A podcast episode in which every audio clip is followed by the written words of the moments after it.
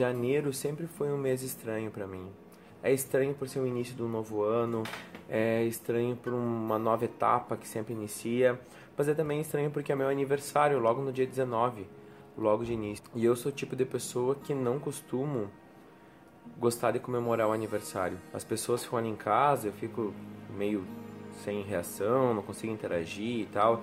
Então eu não costumo gostar do meu aniversário, não costumo, não gosto de festa surpresa, eu não gosto de receber as pessoas na minha casa, eu não gosto. Mas esse ano ia ser diferente. Esse ano, em 19 de janeiro de 2014, era o ano em que eu ia comemorar o meu primeiro aniversário como soro positivo, e isso para mim tinha sim um significado. Ainda mais que eu ainda estava um pouco debilitado, fazia um mês que eu tinha começado o meu tratamento, eu ainda estava naquele processo de aceitação, que até para mim não demorou tanto, mas igual a assimilação de uma nova condição, né, principalmente depois que começa a medicar, é, é um pouco complicado. Então, para mim, nesse aniversário em especial, eu senti uma vontade de comemorar de alguma forma. Todos os anos eu sempre faço fotos produzidas. Às vezes algumas pessoas acham que é só por vaidade, e é óbvio que é um pouco por vaidade também, mas também porque elas me abriram portas para alguns trabalhos de publicidade, assim, que eu já fiz. Não muitos, mas eu já fiz alguns. E, e esse ano eu, eu tava pensando em não fazer, assim, porque normalmente eu tava com o corpo um pouco mais bonitinho, tava me sentindo melhor comigo mesmo e sempre tinha o costume de fazer aqueles books fotográficos já mais produzidos, mostrando barriguinha trincada e toda aquela coisa. E aquele ano não, não tinha como ser daquele jeito, porque eu não estava em forma, eu não estava conseguindo treinar, eu não estava conseguindo me alimentar direito, porque eu vomitava, eu enjoava e toda aquela coisa e tal. Então eu achei assim, não, esse ano eu não vou fazer nada. A minha mãe me incentivou muito a fazer, porque ela sabe que eu gosto disso, então ela me disse assim, não, faz, faz o teu book anual que tu faz, curta o momento, aproveita, é uma coisa que tu gosta, depois tu vai te arrepender se não fizer. E eu pensei, sabe de uma coisa, eu vou fazer isso então. E aí eu fui. Fui numa fotógrafa até que não era que eu costumo tirar foto, eu só tinha disponível um sábado e só ela poderia. E eu fiz as fotos com ela. Sabe que na, no momento que eu tirava as fotos eu pensava que bom que eu vim. Eu tava curtindo aquilo. Por mais que eu não tivesse mostrando a barriga tanquinho, por mais que eu não tivesse o corpo super sarado, eu tava com a cabeça raspada, mas eu tava feliz e tava achando aquilo tudo muito divertido. Eu levei balões, levei chapeuzinho de aniversário para fazer um, um book bem para comemorar mesmo, assim, mais um ano, né? Era uma coisa bem emblemática para mim, assim, é, a simbologia que representava festejar este aniversário específico. Sempre que eu faço um ensaio fotográfico desse, eu penso em passar uma mensagem e tal. E nesse era uma coisa muito particular. E eu fico muito feliz que eu tenha mudado de ideia e não tenha desistido de tirar as fotos.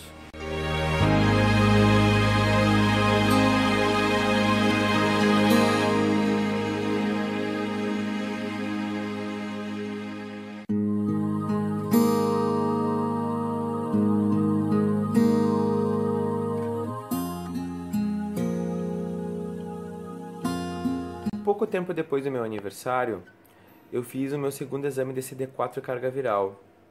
E aí eu constatei, o que eu queria tanto saber, que eu estava com a carga viral indetectável e o meu CD4 tinha subido de 700 e pouco para 1554, que era muito bom, um CD4 muito bom. Então eu estava me sentindo mais confiante e pensando na possibilidade de de repente poder me envolver com outras pessoas. Porque eu sei que com a carga viral indetectável, as chances de transmissão são quase nulas. Então eu ficaria muito mais tranquilo tendo relações com outras pessoas. Nesse mesmo período, uma amiga minha tentou me apresentar um amigo dela, que fazia faculdade aqui na Unipampa, né? Que tem aqui na minha cidade, é uma faculdade federal. E, e ela fez tudo pra gente se encontrar. Deu alguns desencontros, mas aí um dia a gente começou a conversar pelo Facebook, se eu não me engano. E conversa vai, conversa vem, nós acabamos marcando uma janta. Ele me convidou para comer salmão, porque ele sabe que eu estava sempre naquela função de dieta e tal. E eu adoro salmão, então eu achei o máximo o convite, né? Só que eu não achei justo eu ir até lá sem que ele soubesse da minha sorologia. ninguém é obrigado a falar sobre ela, mas eu achei que seria honesto da minha parte se eu falasse. E foi o que eu fiz, eu falei para ele da minha condição sorológica. Ele falou uma coisa que na hora me fez muito bem, que ele disse assim, ó, isso me faz eu ter mais orgulho de ti. E aí mesmo assim eu ainda disse, olha, eu entendo se tu não quiser mais e tal, né? É, é um fato novo, né? Infelizmente às vezes as pessoas têm um bloqueio com isso. E ele falou: não, não, não, segue de pé a nossa janta. Então eu fui lá pro apartamento dele, que ele morava sozinho. É, comprei um potão de sorvete para levar, então ia ter salmão e sorvete. E tava tudo se encaminhando para uma coisa muito legal. Só que eu percebi que o assunto se transformou apenas em HIV, HIV, HIV, HIV, medicamento, HIV, HIV. E eu não pensava que seria isso. Eu pensava que nós íamos falar sobre coisas como qualquer casal quando começa a se conhecer e, e quer saber da vida do outro e tal. E eu comecei a perceber que de repente poderia ter algum bloqueio nele e que ele não quis me falar de início para não parecer preconceituoso ou porque ele tentou desconstruir isso e aceitar mesmo assim que eu fosse no apartamento dele. Até que o óbvio começou a acontecer. Nós começamos a ficar, nos beijar, mas foi nesse momento que eu percebi que por mais que de repente ele tivesse uma boa vontade, no fundo, no fundo não era o que ele queria. Eu senti isso logo no primeiro beijo. Foi uma coisa muito mecânica, foi uma coisa muito sem vontade, foi uma coisa sem abrir a boca, foi uma coisa que eu percebia e eu sentia que no fundo a pessoa estava com um pouco de nojo até de mim, de estar naquela situação.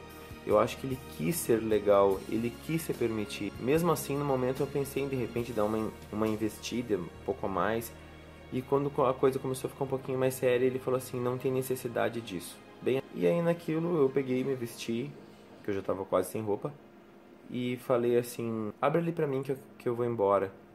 Ele assim, tudo bem. E aí eu me vesti, saí e fui embora para casa. Eu me senti, na verdade, imundo aquele dia, eu me senti muito sujo. Eu consegui perceber que alguém sentia ou sentiu, pelo menos por algum momento, muito nojo de estar comigo e aquilo foi muito ruim. Obviamente ele não me procurou mais, né?